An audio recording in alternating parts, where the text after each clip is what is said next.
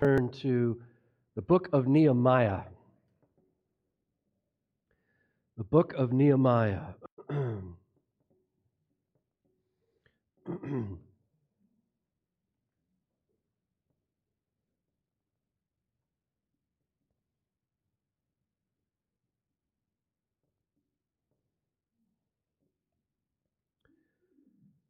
book of Nehemiah. Now, what's very difficult for me is this when you start a new book, you have to give the what? The historical content of the book. Otherwise, you're kind of like drop in the middle of nowhere.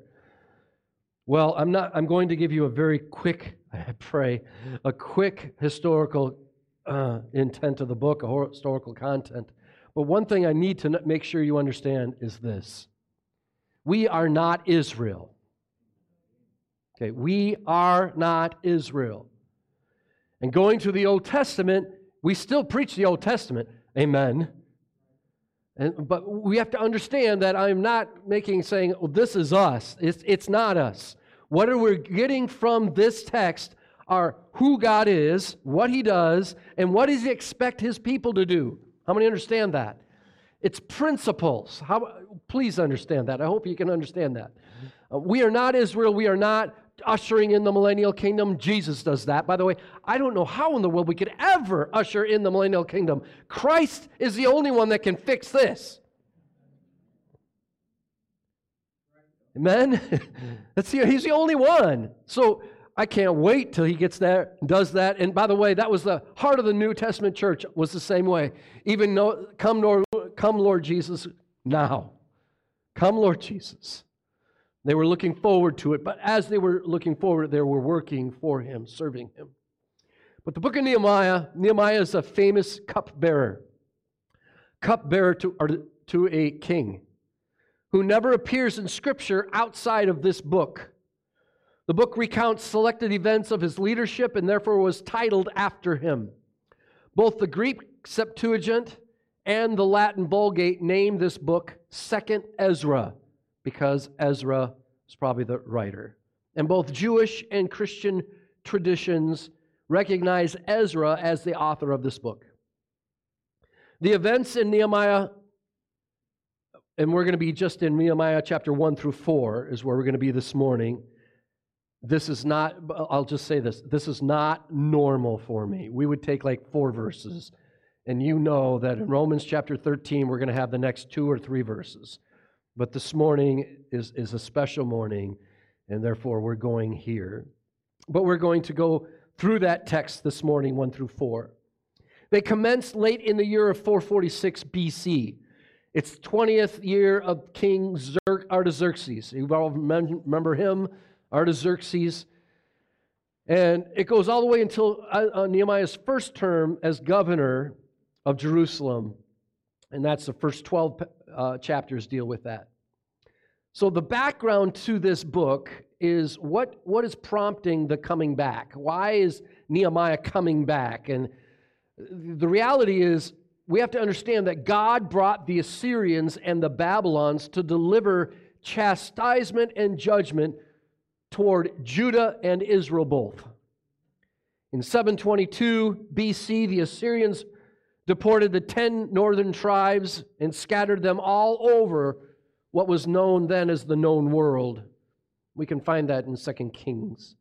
Several centuries later, God used the Babylonians to sack, destroy, and almost basically depopulate all of Jerusalem because Judah had persisted in her unfaithfulness to the covenant. By the way, what a lesson that is. The church is sick today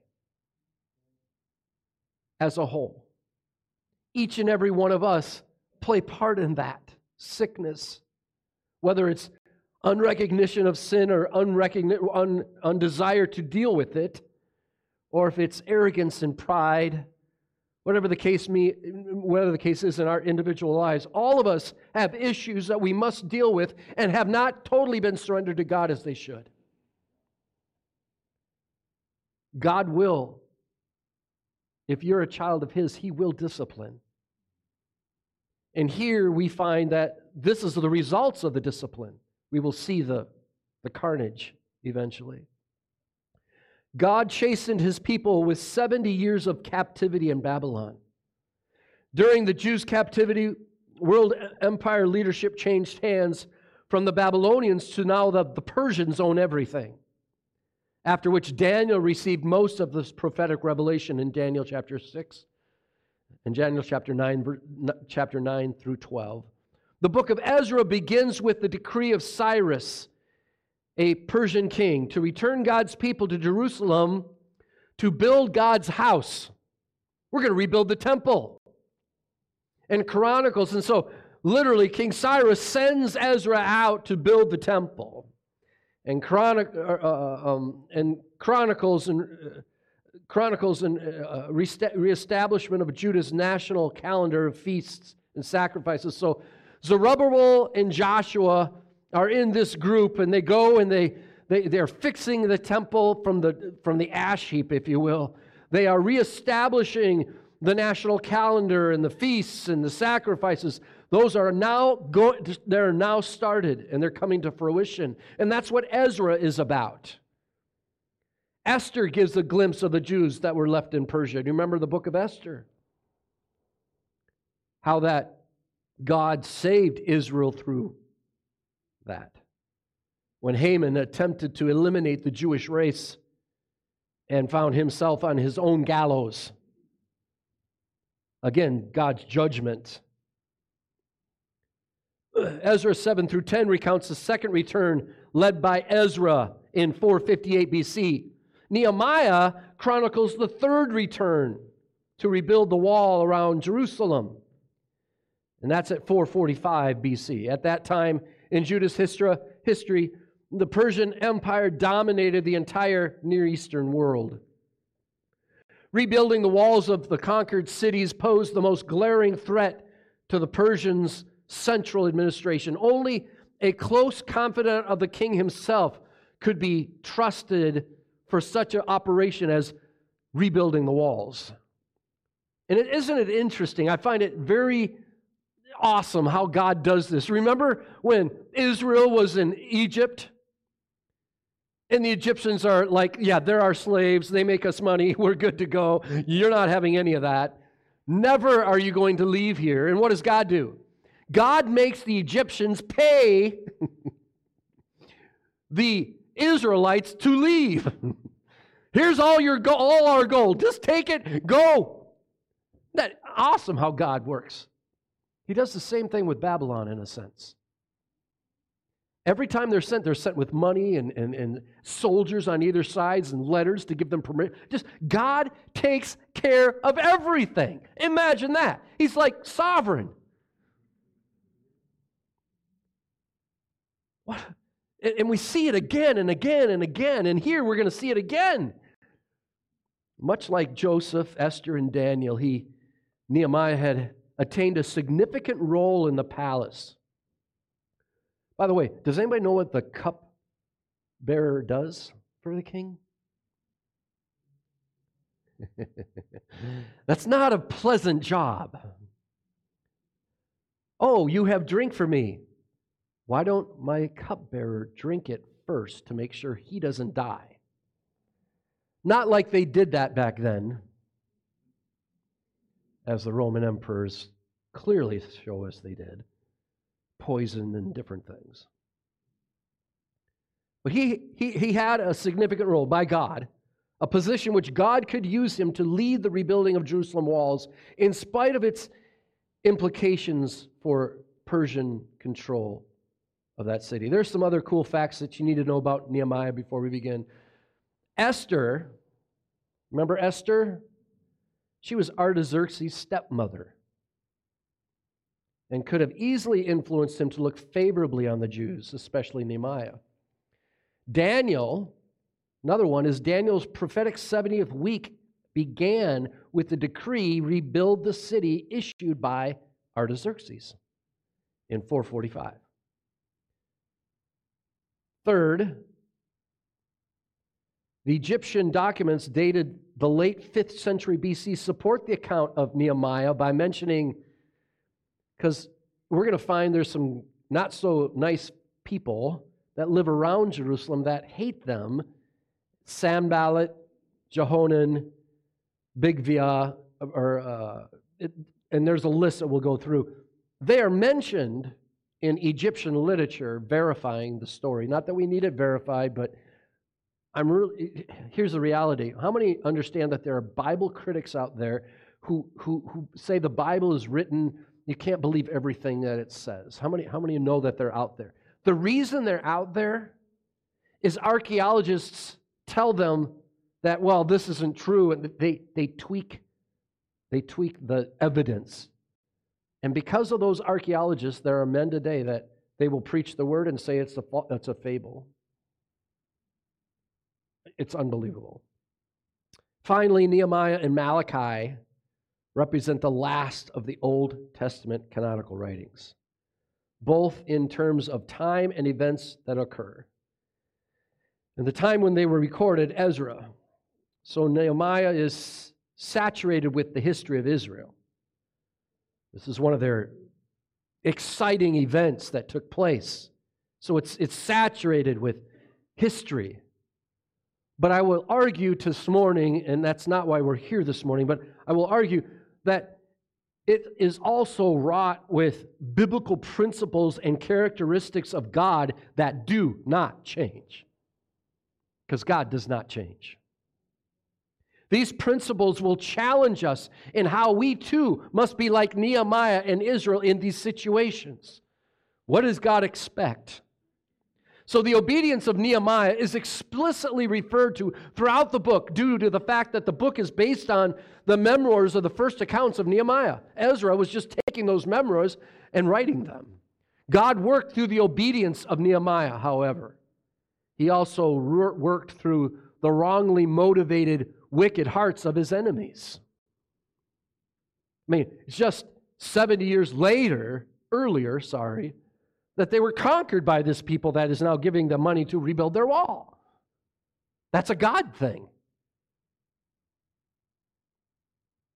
Nehemiah's enemies failed, not so much as a result of Nehemiah's successful strategies.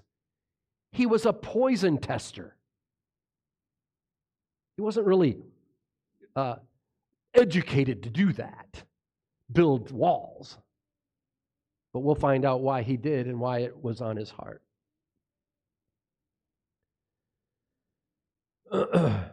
God had brought their enemy's plot to nothing, is the attitude. And that'll be found in verse 15 of chapter 4. God used the opposition of Judah's enemies to drive his people to their knees in the same way they had used the favor of Cyrus to return his people to the land, to fund their public, to their building their project, and to even protect the reconstruction of Jerusalem's walls. Not surprisingly, Nehemiah acknowledged the true motive of his strategy to repopulate Jerusalem. And the motive that he constantly relied on, and he gives us in chapter 7. This is why Nehemiah went my God put it into my heart. Let me ask you what has God put on your heart to serve Him? Is it the neighbor next door that needs the Lord or maybe needs some food? Is it the guy at work that needs the Lord or maybe needs some consoling because he just lost his mom? Or needs some advice on how to deal with a very ugly situation, then you have the Word of God to rely on. He doesn't. How are you serving God? What is God putting it putting into your heart? It was He who accomplished this work. God, it was. Another theme, Nehemiah, as in Ezra, is in opposition. Judah's enemies started rumors that God's people had revolted against Persia to get Persia to fight him.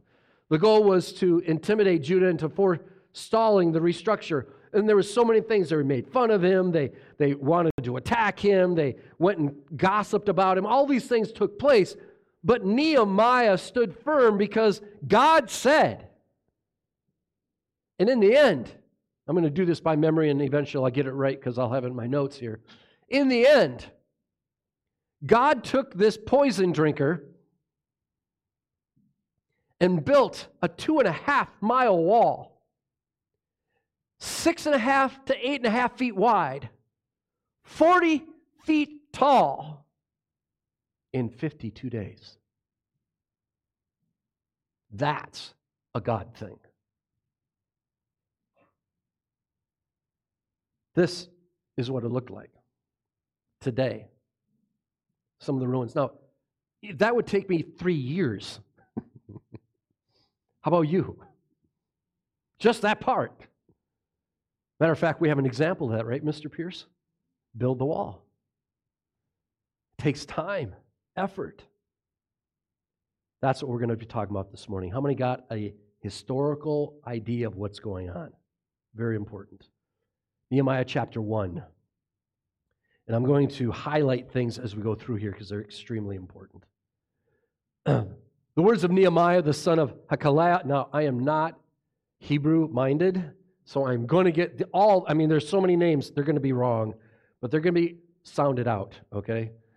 The words of Nehemiah, son of Hacaliah. Now, it happened on the month of Chislev in the 20th year when I was in Susa, the capital, and Hanai, one of my brothers, and some of the men who came, to, came from Judah came.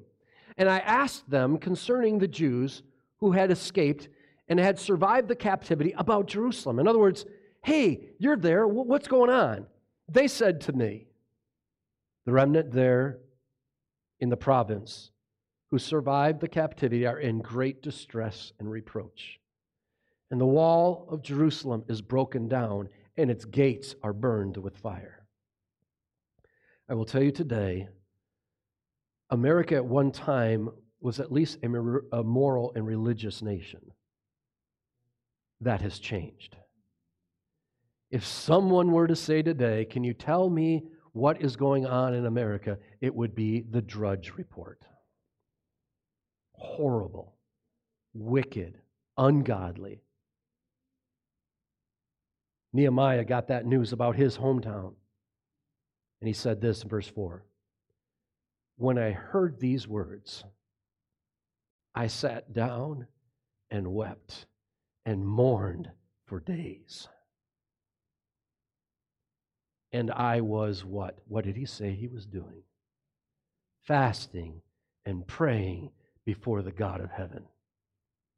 I said in those fastings and prayers, I beseech you, God, O God of heaven, the great and awesome God who preserves the covenant and loving kindness for those who love him and keep his commandments. Let your ear now be attentive and your eyes open to hear the prayer of your servant Nehemiah, which I am praying before you now, day and night, on behalf of the sons of Israel, your servants, confessing the sins of the sons of Israel, which we have sinned against you. I and my father's house have sinned.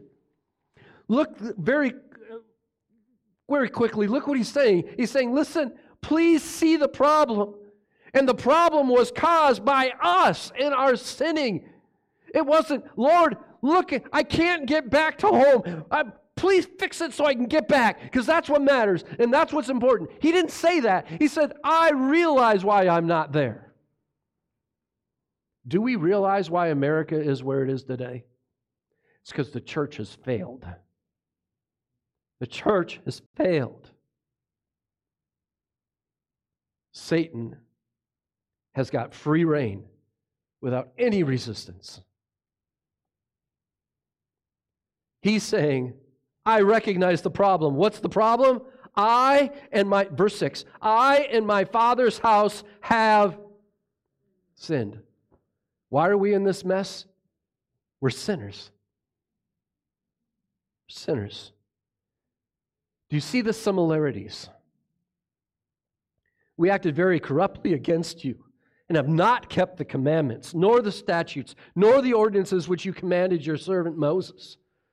Remember thy, the word which you commanded your servant Moses, saying, If you are unfaithful, I will scatter you among the people. By the way, it doesn't say, If you are unfaithful, I will negate my promises. Difference. Do you see that difference? Very important. The covenant that was given to Moses and Abraham was a one sided covenant. God will restore his people. He will keep his word. There is a future for Israel. That's why Romans 11 is so clear. I have given you the gospel, Gentiles, the church, to make Israel jealous. And if your excitement because of the gospel is expressed, and amen, it should be amen, how much greater will it be for them? Oof, powerful stuff. But he says, if you're unfaithful, I will scatter the peoples among you. And it's interesting because all of eschatology is talking about, about bringing back all the people to their home. Why? Because they were unfaithful, they were scattered. Verse 9 But if you return to me and keep my commandments and do them, then those of you who have been scattered were in the most reported, I will gather them from there and will bring them to the place where I have chosen to cause my name to dwell. And where was that for them? Jerusalem. They are your servants and your people, whom you redeemed by your great power and by your strong hand. O Lord, I beseech you, may your ear be attentive to the prayer of your servant and the prayer of your servants who delight to revere your name, and make your servant successful today, and grant him compassion before this man. Now, I, as the cupbearer to the king. So here we have a man of God crying and praying for the mess in Jerusalem, pleading that God will hear him and fix the problem, much like us who are crying and praying for the lost souls of our city and the wicked state of our country. Now, people will say, well, now well, I'm just a carpenter. That's what he said. I'm just a cupbearer. I'm just an excavator. I'm just a stay at home mom. I'm just a mail deliverer. I'm just a contract. Put whatever that's in. You are not just that. God wants to use you in that. He placed Nehemiah in a specific place doing a specific thing. And, and you're going to find out how much they loved him because here's Artaxerxes. He says, he's going to talk to him here in the next chapter too, and he's going to look at his wife. What can we do for him? They were in this together. They loved him. Why? Because he did a great job of what he was called to do. Amen? How many of you would like to be that Nehemiah for God? Just simply be obedient to him and serve him in the job that he's given you to serve because that's exactly what Nehemiah did. I missed my notes here, so I'm going to hit a couple more of you. Sorry. Nehemiah says, Now I was a cupbearer. We would say, Well, I'm just a carpenter. I'm just a Walmart greeter. I'm just a grandpa. Remember this. Chapter 2. And it came about in the month of Nisan in the 20th year of King Artaxerxes, that wine was before him. And I took up the wine and gave it to the king. Now, I had not been, been sad in his presence. That's very important. Now, I had not been sad in his presence. Let me ask you, was he crying and praying for his hometown? But he did not make, he did not affect that, it did not affect his job he was doing his best to say, No, it, I, I, did, I was not sad in his Artaxerxes' presence. This is what he's doing, he's giving God credit for touching the heart of Artaxerxes. Amen. So the king said to me, verse 2, Why is your face sad, though you're not sick? This is not nothing but sadness of heart. Then I was very much afraid. How in the world did he read me? I said to the king, Let the king live forever. Why should my face not be sad when the city, the place of my father's tombs, lies desolate and its gates have been consumed by fire? Then the king said to me, What would you request? Now, it doesn't say this in the text, so I'm adding this in the line. He took a big gulp, right? You're what? So I prayed to the God of heaven. I said to the king, If it pleases the king, and if your servant was found favor before you, send John to Judah. Because he's got a bachelor's in carpentry, he'll do a great job. Is that what he says? Send me to Judah, to the city of my father's tombs, that I may rebuild it. Then the king said to me, the queen sitting beside him, How long will your journey be, and when will you return? It wasn't even a question. The queen sitting right there, there's a reason he brings the queen into it, right? It's probably like both of them are in agreement with this. Hey, we love you. When do you, when do you want to go? And when are you coming back? In other words, I have faith in you to go and do this. And I'm not even going to, we're not even going to talk about this. We, yeah, you can go. But we love you so much. When are you coming back? Let me ask you, does your boss say that? In how you work at your job? I will tell you this if he would, then he trusts you and he'll ask you biblical things.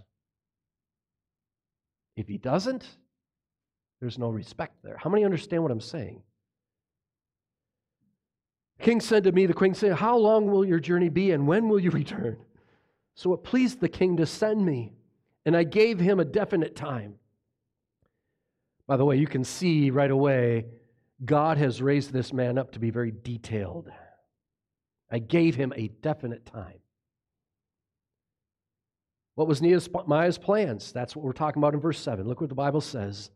And I said to the king, If it pleases the king, let letters be given to me for the governors of the provinces beyond the river, that they may allow me to pass through until I come to Judah. And a letter to Asaph, the keeper of the king's forest, that he may give me timber to make beams of the great gates of the fortress which is by the temple, for the wall of that city and the house to which I will go. You can almost, you, okay, because I'm not an emotional guy, it's not really that clear, but it's like he's really excited about this job, right? He's saying, "Oh, give me this, because because we're gonna we're gonna go do this, and ooh, if I can have a letter from this guy, so we can do this." He's just he is on fire about getting this job done. Why? Because the Lord put it on his heart. Remember, that's the motivation. So I need some beams, so give me Asaph, the keeper of the forest, so he can bring timber to make beams for the gate, for the fortress by the temple, for the wall of the city, and for the house which I will go. And the king granted them to me, because the good hand of my God was on me. Because I went to college, that's why it happened. No. Because God is with me. He's giving credit to whom? God and God alone. Because that's where it belongs. Then I came to the governors of the provinces beyond the river and gave them the king's letters. Now the king had sent with me officers of the army and horsemen I mean, he didn't just send them. He says, Here, you get some of these officers, soldiers, go get them, buddy. Who does that? This is their, who does that? Well, God makes that happen. When Sanballat and Horonite and Tobiah the Ammonite officially heard about it, it was very displeasing to them that someone had come to seek the welfare of the sons of Israel. So now we have another character into the historical event. These are bad guys. Verse 11. So I came to Jerusalem, Jerusalem and was there three days. By the way, the temple's already rebuilt, right? There are people working in it. There are people working everywhere, but the walls aren't being touched. And I arose in the night, and I and a few men with me. And I did not tell anyone what my God was putting into my mind to do for Jerusalem and there was no animal with me except the animal on which I was riding. So we can guess that what was he riding? A horse or a donkey or something of that, right? Okay. So I went out at night by the valley gate in the direction of the dragon's well, onto the refuse gate. You say, What in the world is a dragon's well, a refuse gate? Let me take a couple seconds here.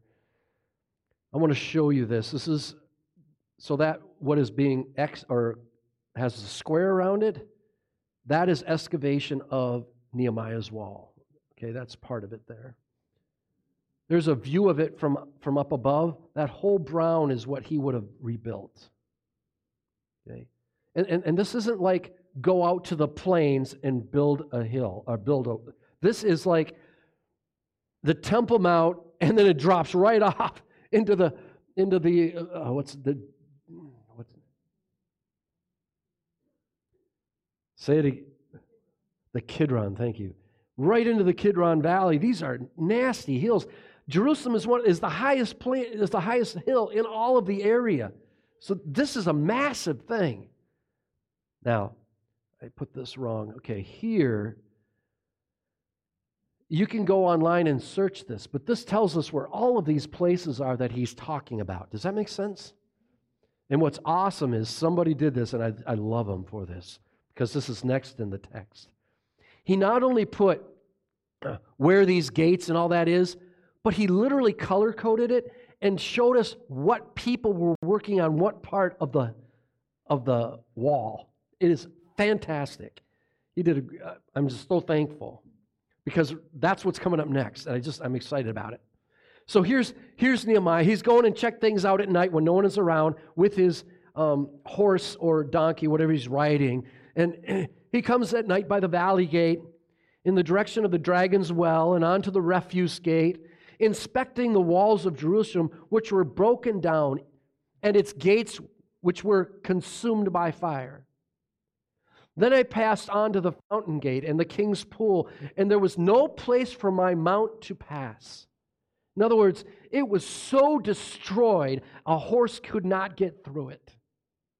It was so just devastated and, and mutilated, if you will. So I went up at night by the ravine and inspected the wall. Then I entered the valley gate again and returned. The officials did not know where I had gone or what I had done, nor had I as yet told the Jews, the priests, the nobles, and officials, or the rest, look what it says, who did the work. See, their job was come to build the temple, and they were doing that, and they were serving God in that temple something else was just as important. That was the wall. Then I said to them, You see the bad situation we are in, that Jerusalem is desolate and its gates burned by fire? Come, let us rebuild the wall of Jerusalem so that we will no longer be a reproach. I told them how the hand of my God had been favorable to me, and also about the king's words which he had spoken to me. Then, he, then they said, Let us arise and build. So they put their hands to the good work. But when Sanballat and, and Horonite and Tobiah, the Ammonite official, and Geshem, the, Arab, heard it, they mocked us and despised us and said, What is this thing you are doing? Are you rebelling against the king? So I answered them and said to them, The God of heaven will give us success. The God of heaven will give us success. Amen. Therefore, we, his servants, will arise and build but you have no portion, right, or memorial in Jerusalem. So now they start building it, and I'm going to get through this quick. Then Eliashib, the high priest, arose with his brothers and priests and built the sheep gate. What? The high priest got out and did some work. They concentrated and hung its doors. They concentrated the wall to the Tower of the Hundred and the Tower of Hananel. Next to him, the men of Jericho built. Just think of that. The men of Jericho built. You guys destroyed my walls, and now I'm building your walls. Next to him, the Jericho built. Next to them, Zaccur, the son of Amri, built. Now the sons of Hassenaah built the fish gate. They laid its beams and hung its doors and in the bolts and bars. Next to them was Meremoth, the son of Uriah. Ah, the son of Uriah. That should bring a memory to you. The son of Hakak made repairs. And next to him, Meshullam, the son of Berekah, the son of that guy made mm-hmm. repairs. Mm-hmm. and next to him, Zadok, the son of Baana, mm-hmm. also made repairs. Moreover, next to him was the Tekoites, made repairs, but their nobles did not support the work of their masters. Joiada, the son of Paseah, Meshullam, the son of Besodiah, repaired the old gate. They laid its beams and hung its doors and its bolts and its bars. Next to them, Melatiah, the Gibeonite, and Jadon, the Mer- Merathaite, the men of Gibeon and the men of Mizpah also made repair for the official seat of the governor of the province beyond the river. Next to him, Uzziel, the son of Her. You get what's going on? Do you want me to keep reading? we can go through over and over and over and over. These guys are doing this next to these guys, next to those guys. And all these guys are not wall builders, they're God servers.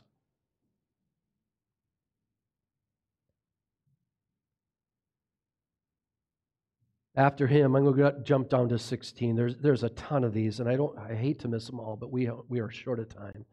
After him, Nehemiah, the son of Azdak, Azbuk, official half the district of Bezer, made repairs as far point the tombs of David and as far as the artificial pool in the house of the mighty men. We can jump down all the way down to 28 above the horse gate, you can read all these people were doing things for the Lord, serving Him in a way that they thought, you know, how are we going to do this? And it's interesting. Well, we'll get to it. Above the horse gate, the, pre- the priests carried out repairs. The what?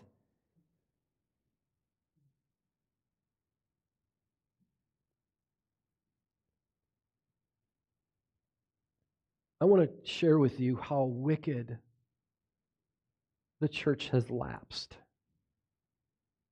I was talking with a man, a pastor, who is a head of one of the main denominations in our country. I told him how important it is that all Christians realize that their work is important to the Lord and that they serve the Lord in their occupation. He said this a lot of them don't become pastors because they can't or won't deal with people's drama. What? What? In one wicked statement, he put the clergy as some pious, overall greatest thing in the world, and the lay people as nobodies, but just to serve them. That is wicked. That is unbiblical. In this verse, we see that did not happen. I'm glad he wasn't there. Oh, I don't want to get my hands dirty. Oh. The priests carried it out. After them, Zadok Verse 32 Between the upper room and the corner of the sheep gate, the goldsmiths and the merchants carried out repairs. I mean, these guys that work with their intricate hands, they said, God wants us, we're doing it. We're serving God. No matter what we're doing out here, we're serving God. They built the walls. Chapter 4. Now it came when that when Sanballat heard that we were building the wall, he became furious and very angry and mocked the Jews. He spoke in the presence of his brothers and the wealthy men of Samaria and said, by the way, uh, Sanballat was like the governor of Samaria. What are these feeble Jews doing? Are they going to restore it for themselves? They're mocking them, right? Can they offer sacrifices? Can they finish in a day? Can they revive the stones from those dusty rubble, even the burned ones? Ha ha! Just mocking them. Verse 4, or verse 3. Now Tobiah the Ammonite was near him, and he said, Even what they are building, if a fox would jump on it, he'd break their stone wall down. verse 4 Hear, O our God, how we are despised. Return their reproach on their own heads. and give them up for plunder in a land of captivity. Do you reckon? I will be honest, and I want you to be honest. If you were serving the Lord on that wall and they came by and started mocking you, is it not true that maybe a pebble or two might have found their way to their head?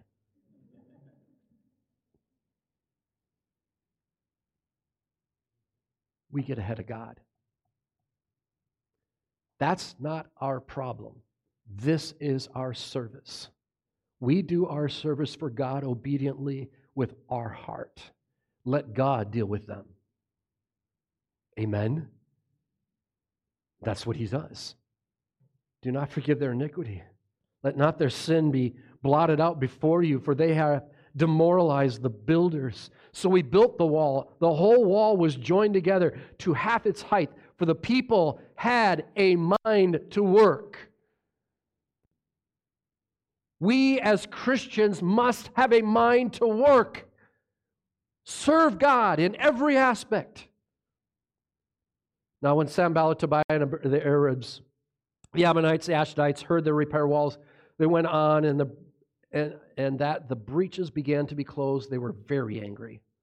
All of them conspired together to come and fight against Jerusalem and to cause disturbances in it. But we prayed to our God and because of them, we set up guard beside them day and night. Thus, in Judah, it was said, The strength of the burdens bearers is failing. Yet there is much rubbish, and we ourselves are unable to rebuild the wall. Our enemies said, They will not know or see until we come among them, kill them, and put a stop to the work.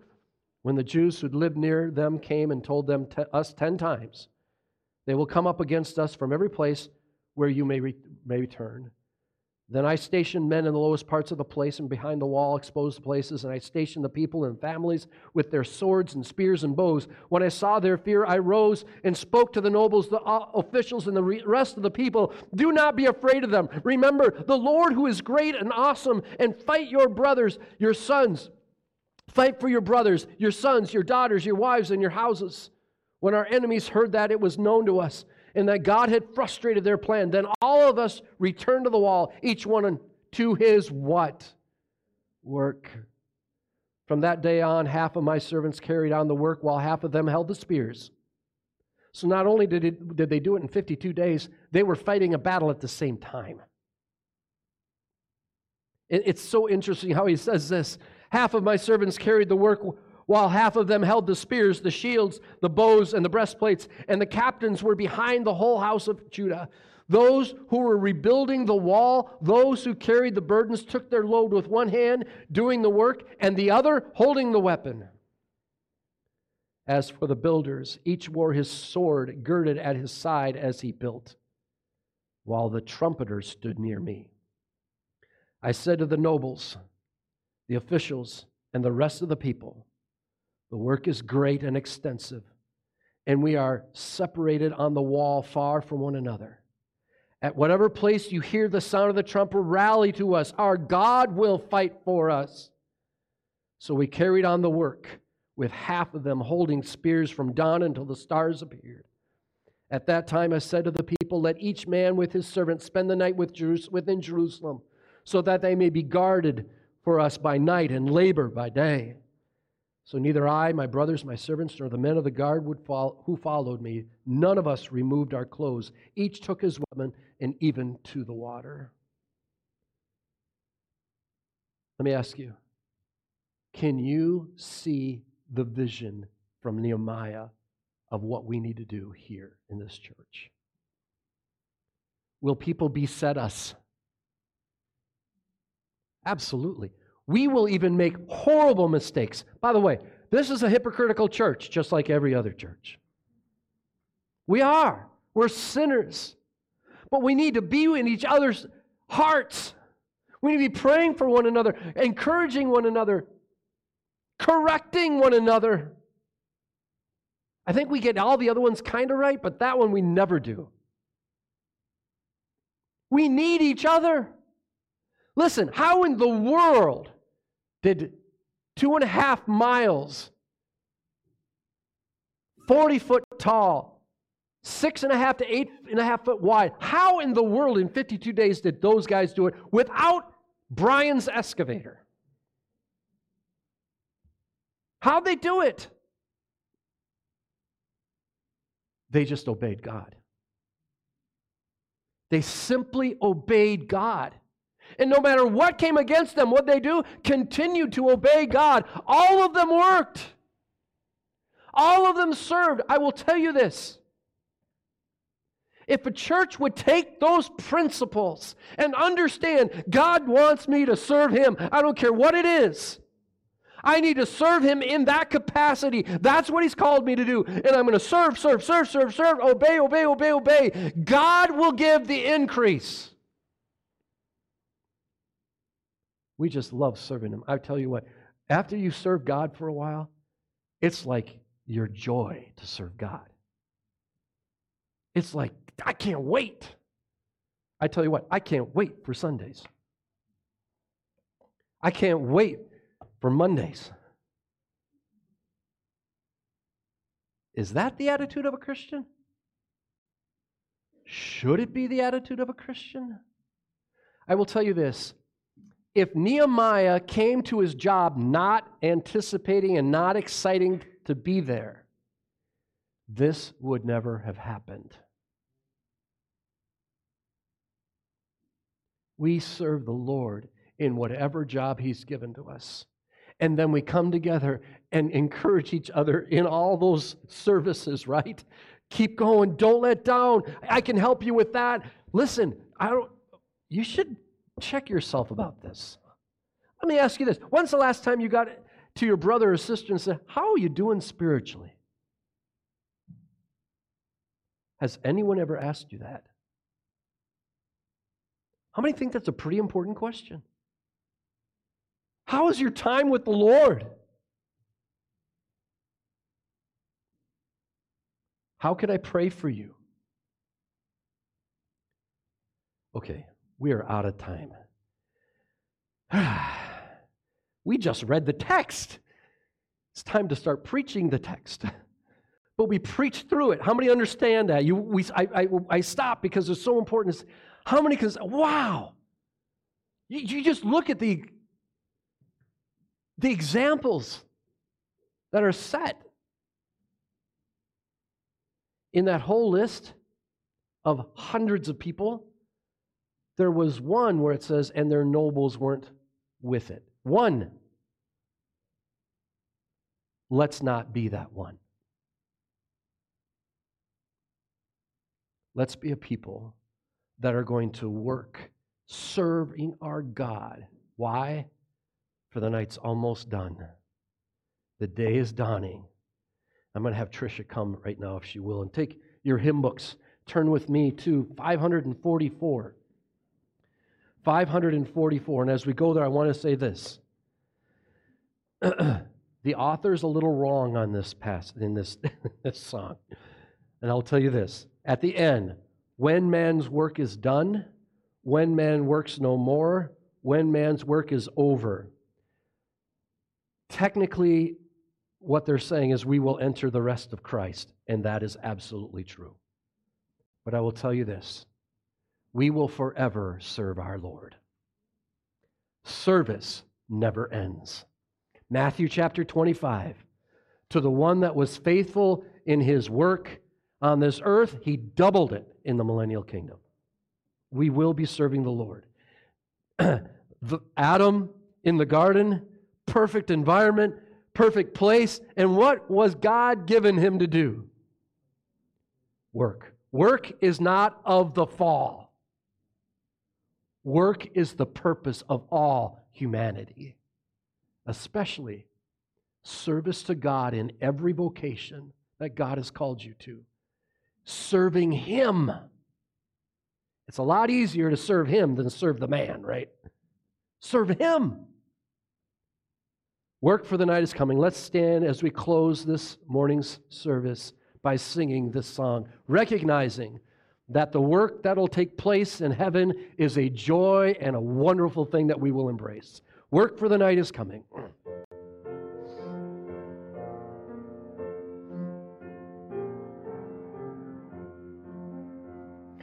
Work for the night is coming.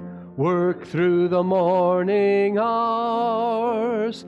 Work while the dew is sparkling. Work mine springing flowers. Work when the day grows brighter. Work in the glowing sun. Work for the night is coming when man's work is done. Work for the night is coming. Work through the sunny noon. Fill brightest hours with labor. Rest comes sure and soon. Give every flying minute something to keep in store. Work for the night is coming when man's works no more. Work for the night is coming under the sunset skies while their bright tints are glowing. Work for daylight flies. Work till the last beam fadeth, fadeth to shine no more. Work for the night is darkening when man's work is o'er. Folks, according to that passage of scripture that we just went through, when do we finish working and just waiting for Jesus? Serve, obey, serve, obey, repeat. I will tell you, when you serve the Lord, you will experience true joy and peace that you've never had before. Sunday night, you'll be giddy about serving God Monday. Man, what a concept. Have a great day. Dismissed.